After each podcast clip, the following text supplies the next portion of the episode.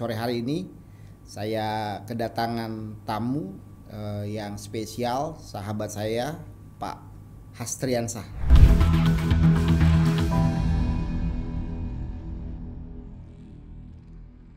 Selamat sore, uh, para millennials. Welcome back to our channel. Ayo jadi pengusaha, channel berbagi inspirasi dari kita untuk kita. Dan sore hari ini saya kedatangan tamu uh, yang spesial, sahabat saya, Pak Hastriansah atau biasa dipanggil Mas Yansah.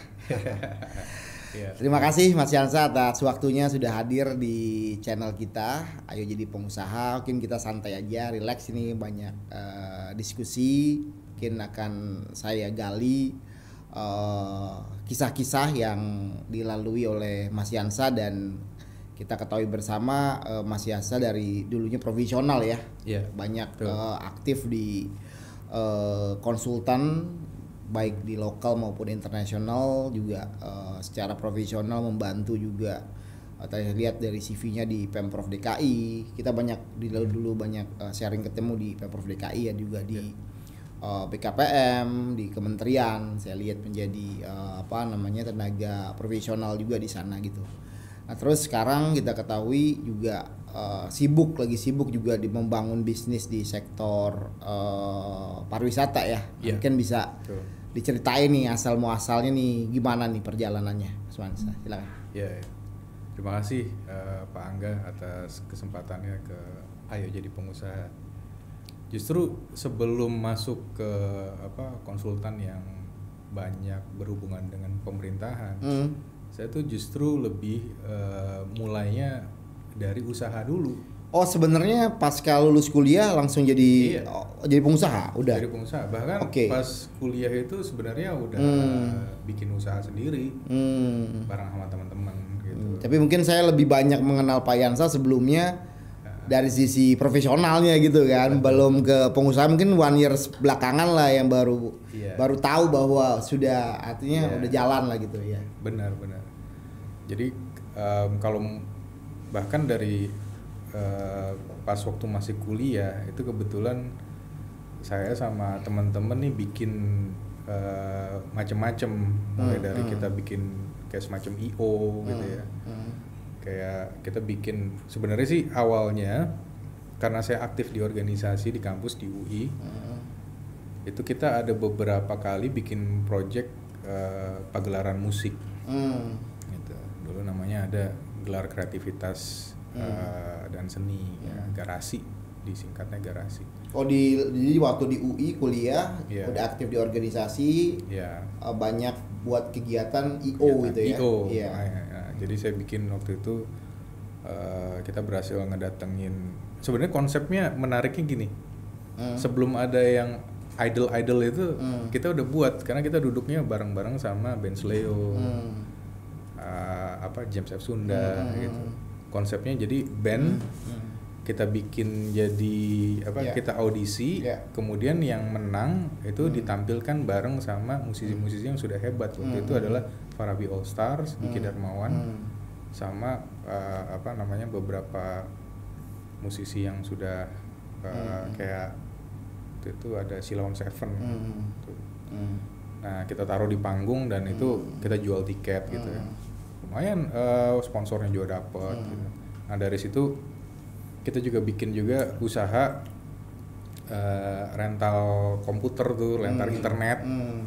di Margonda Raya. Hmm. Kita beli ruko, rukonya itu kemudian kita bangun lantai satu rental PS, lantai duanya itu eh, rental untuk warnet sama lantai tiganya juga.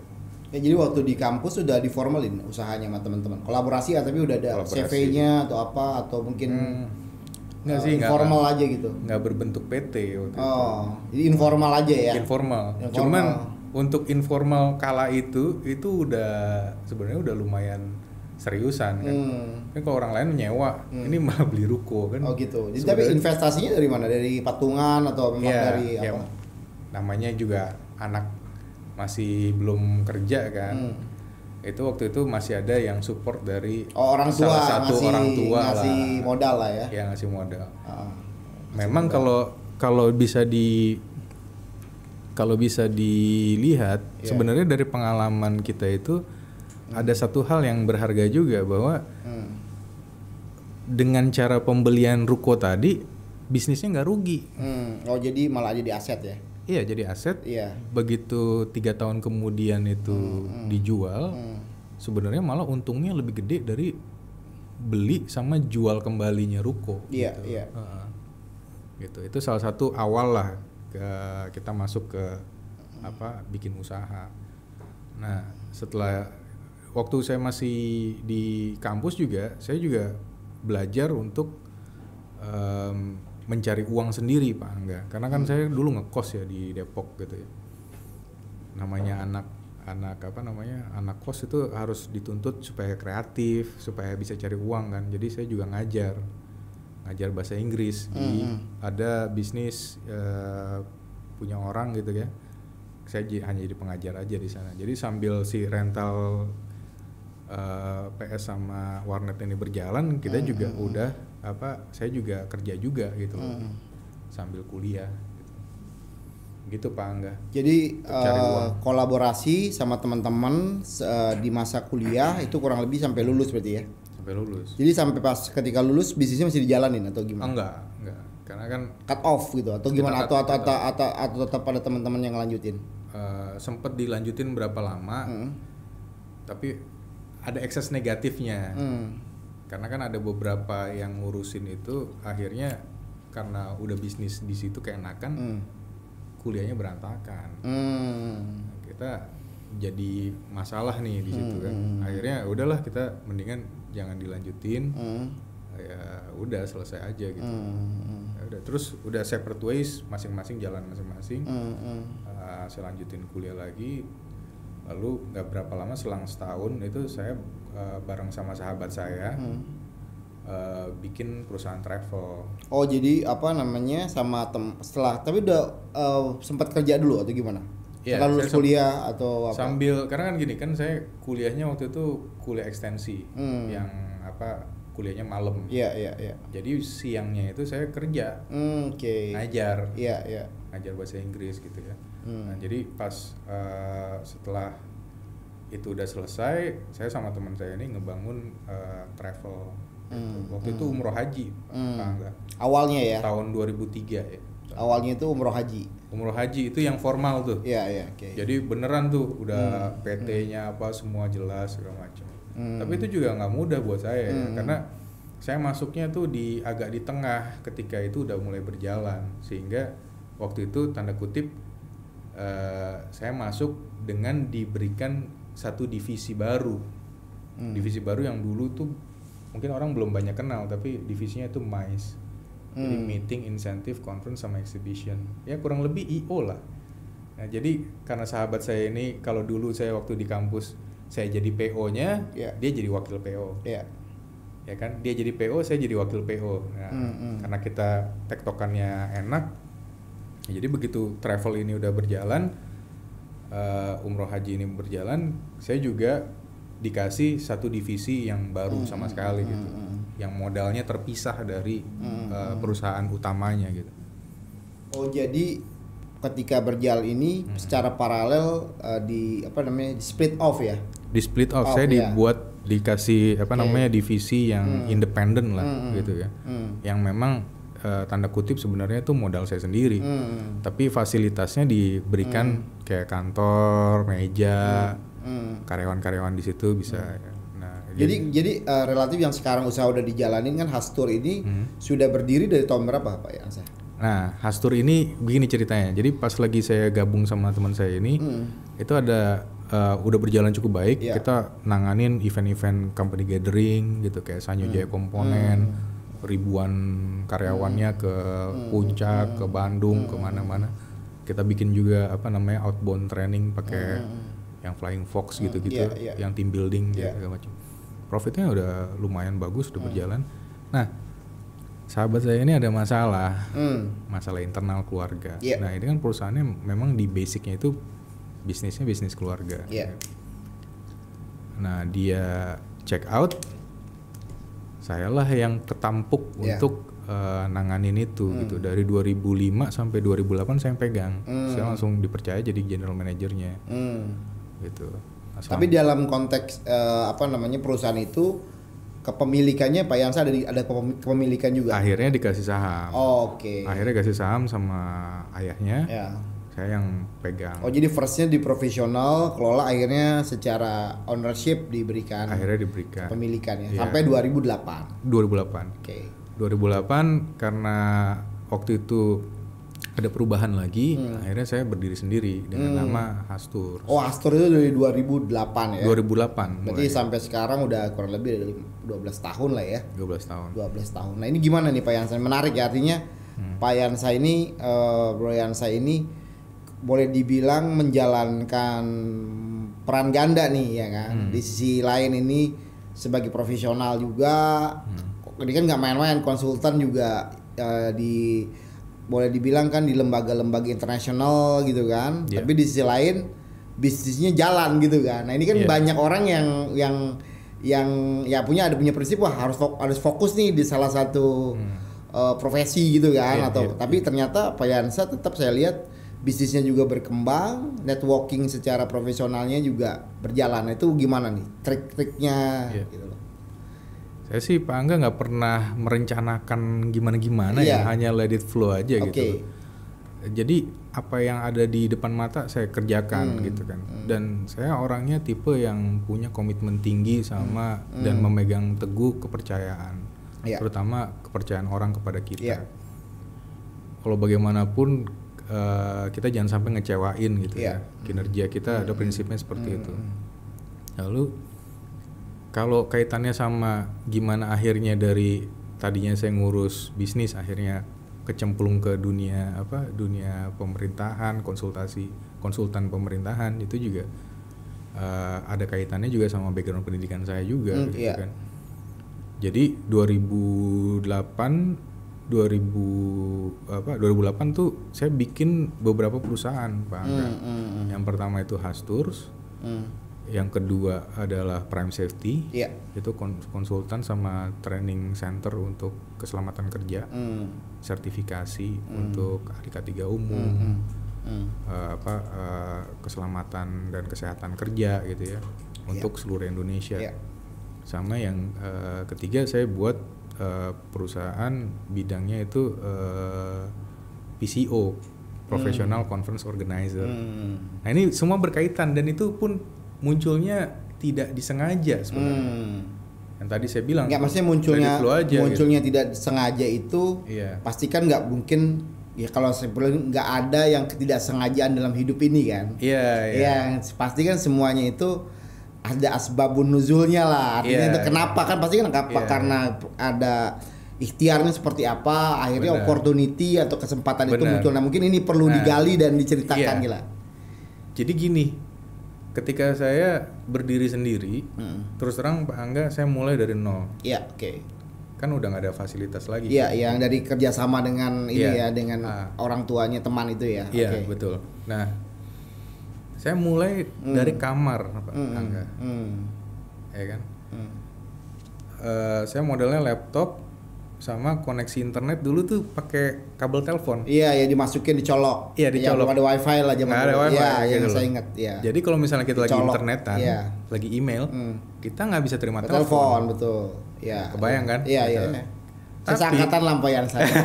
Bukan bers- saya satu masih satu satu era lah jadi masih mengalami Oh, masih lah. mengalami ya? Iya kan dengan kabel-kabel itu loh. Bukan Iya, bukan iya. bukan eranya Zahra kita bukan. Iya, iya. Mungkin ke sini. Jadi Eh, jadi masa-masa awal saya bener-bener berdiri sendiri itu Pak Oke. Angga, saya mulai bener-bener dari zero gitu. Hmm. tanpa fasilitas yang tadi itu gitu. loh.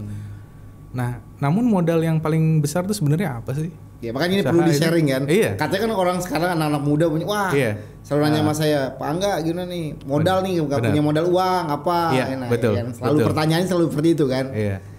Modal terbesar saya saat itu adalah network. Oh, network. Oke. Jadi teman saya mempercayakan untuk saya handling Hmm. grup besar hmm. keluar kota dengan tiket pesawat yang nilainya ratusan juta waktu itu gede banget loh dan saya nggak ada uangnya untuk itu Iya. gitu loh Ya. tapi saya dapat proyeknya Hmm. gitu. akhirnya ya kerjasama kepercayaan lah Hmm. travel travel yang eh, udah kenal saya kan punya trust kan Iya. ke kita Ya. akhirnya kita bisa dapat waktu hmm. termin lah termin pembayaran akhirnya berjalan lancar tuh hmm. proyeknya jalan eh, udah mulai pelan pelan akhirnya kita udah mulai dapat profit Ya. gitu jadi udah mulai berjalan gede lagi nah ketika handling beberapa kali ini saya selalu terlibat pak Angga Ya jadi how to get not walking nih sekarang. Nah, kan berarti Ha-ha. kuncinya tadi uh, modal utamanya menurut Mas Yani kan networking. networking ini how to get networking. Nah, ini mungkin yang perlu di-sharing juga Iya. nih untuk para uh, sobat planner semuanya nih. Sehingga mudah nih gimana caranya nih. Jadi networking itu kalau saya sih eh, karena gini Pak Angga, saya kalau misalnya handle sesuatu itu selalu terjun langsung. Oke. Ketika terjun langsung itu akhirnya kita ketemu sama Oke, kliennya, oke. ketemu sama bosnya. Jadi ketika pada waktu itu Pak Yansa sebagai profesional Ah, ah. handling itu tadi kan Iya. travel ketemu dengan banyak orang. Banyak orang. Jadi dari situ akhirnya Dia lahirlah puas. networking. Ya. Tapi pada waktu itu ya istilahnya kewajiban-kewajiban atau tugas-tugasan deliverable orangnya puas. Benar. Oke. Orangnya puas, akhirnya dia ada trust, Oke. Lalu kemudian eh, timbullah tawaran-tawaran. Hmm, Misalnya saya handle eh, waktu itu ada project eh, sosialisasi tentang keselamatan dan kesehatan kerja di Iya. Kementerian Tenaga Kerja. Iya. Nah, ketika itu setelah acaranya udah beres segala Iya. macem, Iya. saya kemudian ditawarin, eh kenapa nggak bikin aja perusahaan jasa bidang K3? Iya. Perusahaan jasa bidang K3 itu apa sih? Hmm. Saya blank Nggak waktu ngerti, itu, blank, ngerti ya. gitu. Lalu kemudian dikasih tahu, oh ini kayak gini, kayak gini, kayak gini. Akhirnya saya terjun lah di situ. Hmm. 2009 kita buat perusahaan jasa K3 yang namanya Prime Safety Indonesia. Dua, du- tahun 2009, selang Oke. setahun tuh dengan Jadi artinya Hastur. berjalan bersama Hastur jalan. Iya. Konsultan yang SDM ini nih K3, latihan K3 yang sih pelatihan K3 berjalan itu ya. jalan juga. Nah, sekarang gimana posisinya? Dua-duanya masih jalan atau Dua-duanya masih jalan. masih jalan ya? Ah, Oke. dua-duanya masih jalan. Tapi yang lebih lebih secara passion mau dikembangkan lagi, Saat ini. iya. Saat i- ya su- dua-duanya sih passion sih masih. Dua-duanya tetap jalan. Cuman ya? saya udah nggak day to day. yang untuk di Operationnya di- udah nggak yang day to yang, day. yang di pelatihan ini ya. Iya dua-duanya. Dua-duanya ya, juga so- nggak? Iya dua-duanya saya udah nggak terjun di Hmm. day to day. Tapi maksudnya secara pengelolaannya tetap saya pegang juga. Hmm. Oke oke oke. Nah ini kan menarik nih dari Hmm. yang Hastur tadi dari Biro Perjalanan Haji Umroh ya. Iya awalnya. kan, travel. Nah sekarang kita lihat kan merambah ke apa ya? Mungkin travelnya lebih kepada penggunaan apa kapal ya boleh dibilang ya. Iya, benar. Nah ini gimana nih? Akhirnya bisa memperluas kan nggak banyak juga ya. Hmm. Ya mungkin kan kalau travel ini cenderung mungkin hanya uh, mobil atau apa. Tapi ini uh, Mas Yansah tiba-tiba udah Hmm. Iya. move ke sana dan itu Iya, saya iya. rasa malah trennya kan sekarang lagi cukup juga positif lah ya. Betul. Nah, iya, iya. gimana tuh?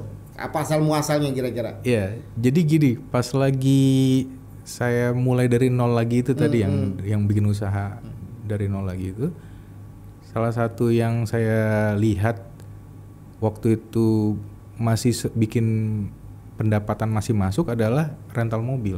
Iya, startnya dari rental mobil. Startnya, oke. startnya.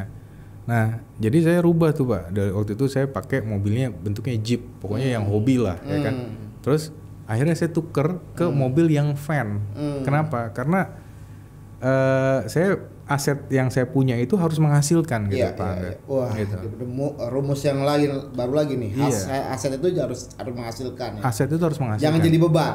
Jangan sampai jadi beban. Oke.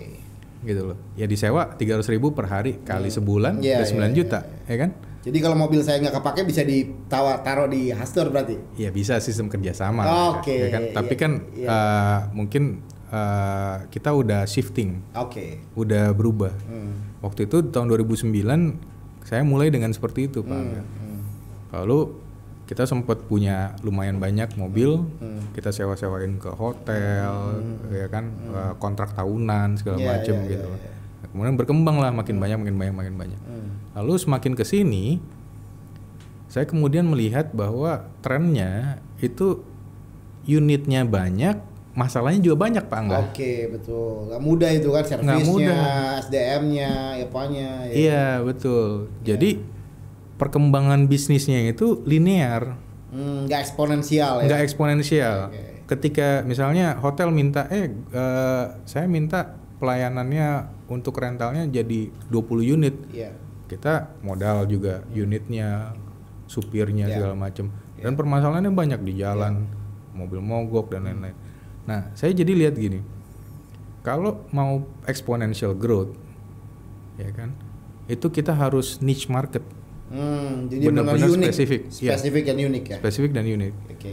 dan kalau kita sekali terima order itu pendapatannya besar Hmm, Oke. sehingga pendapatan margin yang gede ini bisa mengcover biaya-biaya dan kemungkinan-kemungkinan resiko-resiko yang Oke, terjadi Angga oke. gitu Jadi harus makin spesifik ya. Dis- Spesifik. Maksudnya market yang disasarnya ya. iya Jadi betul istilahnya tidak main di red ocean lah ya. iya betul Oke. setuju nah karena saya pemikirannya adalah waktu itu kita harus main VIP Hmm. jadi kendaraannya itu lebih sedikit Hmm. Katakanlah misalnya dulu kita main Avanza tapi 20 unit 30 unit sekarang kita mainnya mobil-mobil yang mewah Hmm. gitu loh Oke. yang sekali jalan itu bisa sama dengan Oke. 15-30 mobil jalan bareng Iya, gitu iya, loh iya, iya. tapi resiko untuk Maintenance-nya lah, pengawasannya lebih kelihatan lah ya. iya lebih kelihatan bisa lebih dan kita juga rental mobil dulu kita lepas kunci Hmm. Wah bisa bisa Oh iya pernah cerita kan yang di mana Ah. tuh di, di Pemalang apa di Pegal apa mana? Iya. Kan yang, yang gitu kan pernah cerita waktu itu kan? Amsyong Iya, dah iya, bener-bener. Yang lebaran berapa tahun yang lalu tuh ya kan? iya ya kan? gitu loh Pernah cerita dua tahun atau dua tahun yang lalu tuh kan ya Pak? lumayan ya 2016an kalau Iya, pernah cerita kan? iya Yang- iya, itu iya, kita kan? masih Eh. sewa lepas kunci tuh Iya kan? Yang di mana akhirnya nge- Ah, ah. ngambil ke sana kan? Iya. Tinggal apa apa itu kalau nggak salah ya? iya Iya kan? Iya. waduh bener-bener deh Ya artinya memang Ah. ya resikonya peng- ya memang nggak nggak nggak mudah ya. Nggak mudah. Memang ya tapi harus dijalanin ya. Benar. Dengan segala itu dengan dan Benar. akhirnya juga dari situ Pak Yansah eh, ya kalau punya kesimpulan ya intinya mereview dan mengambil strategi untuk masuk ke pasar yang lebih premium ya gitu. Premium, Premium. iya. Nah, Oke. karena dengan premium ini kita bener-bener bisa kasih experience yang lebih Hmm, Oke. Gitu Ya ya dan mungkin juga kita bisa fokus dan mungkin juga customernya juga kan bisa lebih ya kalau namanya Hmm. premium itu kan bisa lebih terpercaya lah. bisa lebih terpercaya Kontrolnya atau apa ya mudah dan ya. kita juga rekrut drivernya kita bekali driver ini dengan uh, gaji yang cukup Hmm, bagus Uh, tapi mereka harus ikut aturan kita Iya. maksudnya standar-standar keselamatan kerja karena kan saya ada background safety jadinya kan Iya iya iya. karena di masa saya 2009 sampai 2014 2015 Pak Iya. Angga Hmm. saya jadi pengajar terbang. Jadi saya saya jadi apa? Jadi pengajar K3 ke mana-mana tuh Oke, ke. Kalimantan Oke. Utara, ke Iya, Batam, iya, iya. ke ke beberapa jadi konsultan untuk perusahaan-perusahaan di bidang K3-nya tentu aja. Hmm. Gitu. Saya sempat sempat keliling juga tuh keliling Indonesia lah. Hmm. Nah, artinya gini, akhirnya mix nih usaha bidang pariwisata Hmm. kalau dikawinkan dengan keselamatan dan kesehatan kerja bagus jadinya Pak Angga Hmm, foodnya Iya, makanannya jadi kita Hygiene, hygiene iya, ya iya. kan Iya, lalu kemudian mobilnya s- uh, keselamatannya nomor satu gitu loh. Hmm. Apa harus ada ada segala macam perlengkapan safety lah segala macam gitu itu dipikirin semua kita Hmm. ya jadi makanya kita kalau misalnya dapat order dari perusahaan-perusahaan kayak oil and gas gitu kita masuk Pak Angga Oke, oke. karena kita standar untuk regulasinya safety-nya mereka masuk gitu. Lalu kemudian karena ini semakin berkembang berkembang berkembang kita berpikir bahwa kita memang harus jadi operator Pak Angga. Hmm, hmm, hmm. Operator ini maksudnya apa? Karena gini, kan saya juga punya pengalaman visit ke beberapa negara. Ya.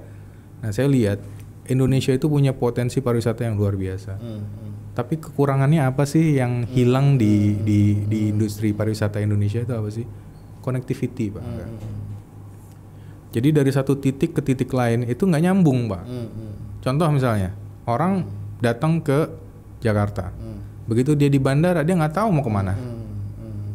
Ya kan? Sementara kalau di negara lain kan begitu landing dia naik uh, bus Hmm, hmm. ke mana nyampe ke pelabuhan dari pelabuhan udah ada udah ada Iya, kapal iya, iya, kapal laut kapal lautnya bisa ke pulau-pulau Hmm.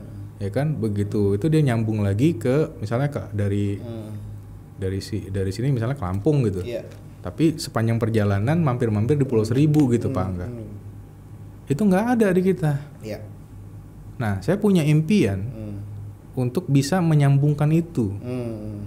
Hmm. Jadi ketika wisatawan datang ke Jakarta, dia di bandara sudah dijemput, Hmm.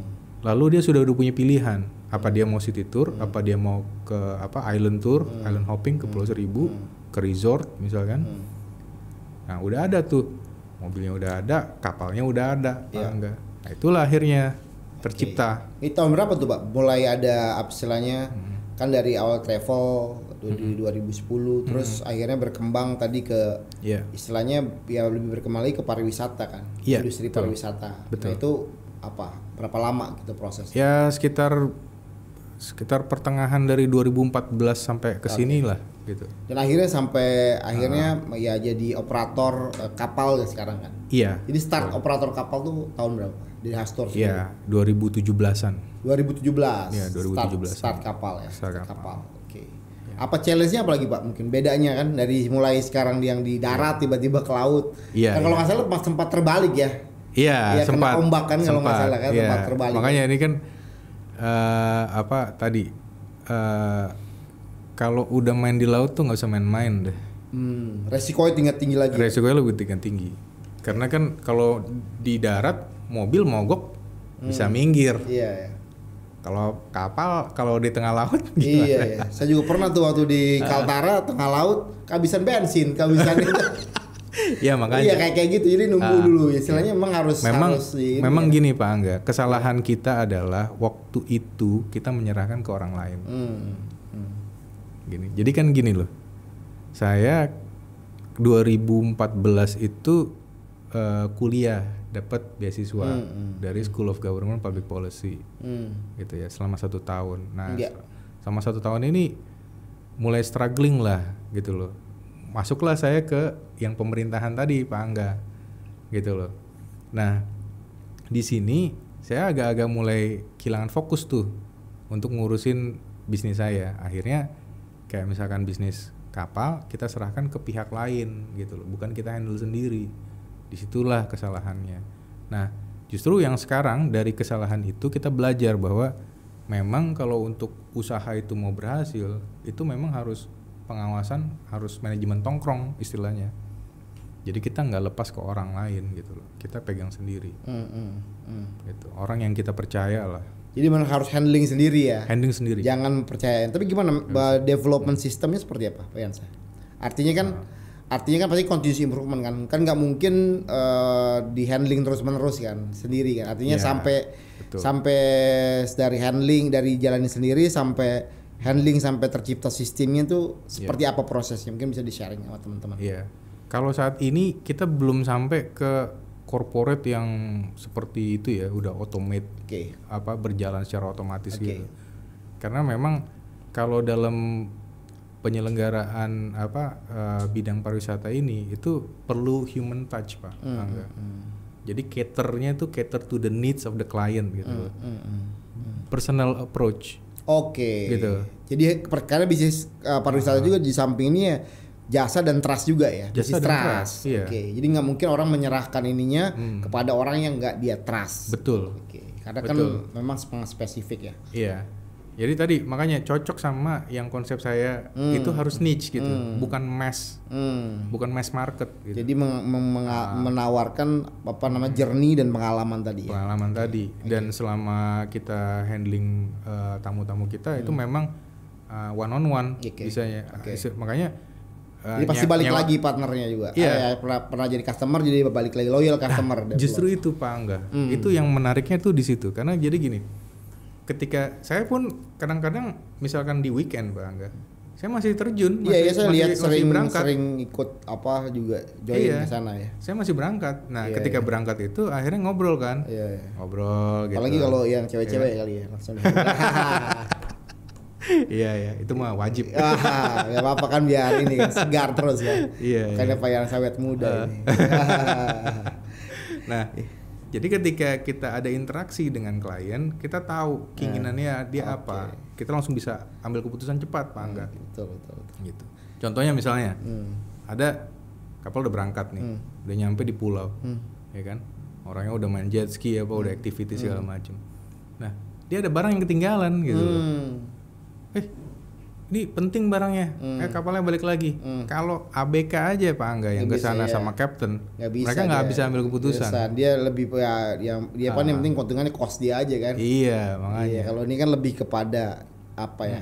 Membeli pelayanan yang yang Iya. yang full apa ya ultimate lah ya kan istilahnya ya. Benar-benar premium. Premium ya. Iya. Iya, iya, iya, kayak gitu. Lalu kita juga eh, seperti kalau saya lihat eh, sukses itu karena tadi bicaranya Iya. nyambung gitu. Iya, iya, iya. Orang kan eh sekarang gini, apalagi kayak semakin ke sini eh yang berangkat ke Pulau Seribu, Ya. yang charter kapal kita itu semua keluarga-keluarga aja pak, nggak Hmm. nggak ada itu yang misalnya eh, rombongan dari yang nggak kenal gitu Iya, ya, iya. itu nggak Jadi- ada gitu. Jadi close lah ya. Close, Memang bener-bener bukannya yang mes tadi ya. bukan mes. Dia gitu. bener-bener eh, ya udahlah Iya. eh, gitu aja. Jadi penting sekali kan Penting untuk kasih sekali. pervo- pelayanan yang Iya, Ya, dan iya, kita iya. juga eh, kru kapal kita semua udah kita rapid test hmm, oke standar-standar standar standar kesehatan. COVID juga kesehatan Iya. dipenuhi ya. Dan kita kunjungan tripnya itu ke pulau-pulau yang private, Wah, bukan pulau yang pulau penduduk. Karena itu pulau Ra, penduduk kan, pulau-pulau private lah. ya karena pulau penduduk kan Iya kan. kita ada larangan datang Iya, gitu kan. iya. Memang ketika awal-awal covid ini kita sempet nggak operasional selama berapa bulan Iya, gitu, iya. ngikutin Aturan, aturan ya. kan. protokol. Tapi begitu itu dibuka Pak Angga, sekarang alhamdulillah hampir tiap hari berangkat Pak. Wah luar biasa, pantesan cerah terus nih. Oke Pak Yansen mungkin udah di waktunya udah lumayan udah 40 menit juga kita diskusi. Nah kira-kira nih mungkin sebelum ditutup eh, prospek bisnis di industri pariwisata nih gimana kalau Pak Yansa mungkin nanti para milenial yang memang punya hobi kan pasti kan dari passion dulu kan Dari memulai bisnis lagi memulai bisnis Betul. kira-kira ada trik atau kiat Betul. khusus untuk para milenial yang Iya. mungkin mau start Iya. bisnis tadi kan nggak nggak sebentar juga perjalanannya Pak Yansa dari Iya, iya. dari tahun 2000-an ya udah 20 Tahun tahun lah 2000-an, kira-kira iya, start iya. sampai bisa sekarang punya beberapa kapal dan lain sebagainya. Mungkin Iya, ada ada ini ada suggestion untuk teman-teman. Kalau menurut saya sih eh, modal utamanya itu adalah tadi eh, dari passionnya sendiri ya. Hmm. Jadi memang passionate sama bidang itu gitu. Hmm. Kalau orang tuh passionate sama bidang itu All out apa pun, pasti iya. pasti akan all out Ketika jatuh dia bangun lagi, gitu ya. dia siap fight lagi gitu loh. Tapi gimana find the passion itu? Nah kan pertanyaannya Hmm. anak muda tuh mungkin kadang-kadang udah tua belum tahu passionnya apa. Nah ini bagaimana? mungkin cara Yeah. cepat untuk bisa apa namanya know the passion kita nih apa Hmm. sih sebenarnya? Nah ini perlu perlu sharing nih Pak Yansen. Iya, Em, itu harus kembali ke orangnya itu lagi ya. Karena kan kalau saya ngelihat gini, kita nggak bisa memaksakan eh, orang itu eh, suka apa atau kita nggak bisa membentuk orang pak Angga. Saya hanya bi- hanya bisa katakan gini, saya kita bisa menemukan orang yang tepat, tapi kita tidak bisa membentuk orang Iya, menjadi iya, orang yang iya. seperti kita Iya. inginkan gitu pak Angga. Ya jadi kuncinya harus harus terus mencoba kan. Iya betul. Coba pasti kan dalam proses mencoba itu bisa Betul. akan menemukan Passionnya suatu dia. passionnya. Jadi Iya. anyway, Benar. ya kepada para milenial, sobat trainer semua, tadi saran dari Pak Yansa jangan takut untuk coba dan Iya. coba terus sampai somehow pasti akan ketemu apa namanya. Jangan nyerah Jangan Angga. nyerah, ya artinya coba lagi, Iya. coba lagi, coba kalau, lagi artinya. kalau di dalam kamu saya tidak ada kata menyerah. Iya artinya Ah, artinya mungkin di jalan terus. ini tapi mungkin bisa shifting lagi ke yang lain. Betul. Ada coba lagi, Betul. coba lagi yang lain. Betul Pak Angga. Oke Pak Yansa, terima kasih waktu yang cukup luar biasa udah nggak berasa udah 40 menit nih kita Siap. sharing Siap, kita apa namanya berbagi kisah-kisah perjalanan eh, Pak Yansa juga yang kita boleh bilang sebagai profesional juga di dunia konsultan tapi di sisi lain menjalankan bisnis juga di dunia apa ya boleh dibilang ke pariwisata ya tempatnya Pariwisata. secara lebih secara lebih luas ya Iya, secara iya. luas dan sekarang juga sudah memiliki beberapa boat kapal dan saya kita doakan udah sukses terus dan kapan-kapan kita akan sharing nanti mungkin sambil jalan-jalan di Ya. boatnya nanti kita Boleh, boleh. kita kita bisa lihat apa namanya kita eh, jadwalin. ya kita Dan bisa ki- lihat Kita juga dipercaya untuk ngelola pulau Pak. nah itu loh gitu Iya. Ada- mungkin dari tim dari AJP ada yang mau kelola pulau juga mungkin Mbak Rara mau stay di sana nanti kita kasih Siap. kesempatan juga. Oke, terima kasih Pak Yansa atas waktunya dan mungkin sebelum di meninggalkan ada kenang-kenangan ini dari Oh, iya. Ayo jadi pengusaha. Nanti kalau Siap. ke pulau bisa dibawa ini. Iya iya. Oke. Makasih makasih. Oke, dah foto dulu Pak Yansa.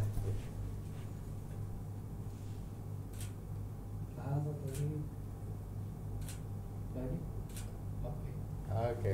Oke, sobat trainer, kita sudah dengarkan kisah menarik dari Bung Hasriansa Mas Yansa yang biasa saya panggil. Mudah-mudahan ini menjadi salah satu inspirasi untuk teman-teman semuanya untuk starting the business. Tadi kita ingat apa yang Mas Yansa sampaikan. Jadi jangan pernah menyorah, harus coba-coba terus gitu loh untuk bisa menemukan passionnya. Dan kalau udah ada passionnya pasti akan maju terus.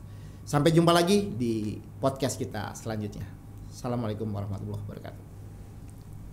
Makasih.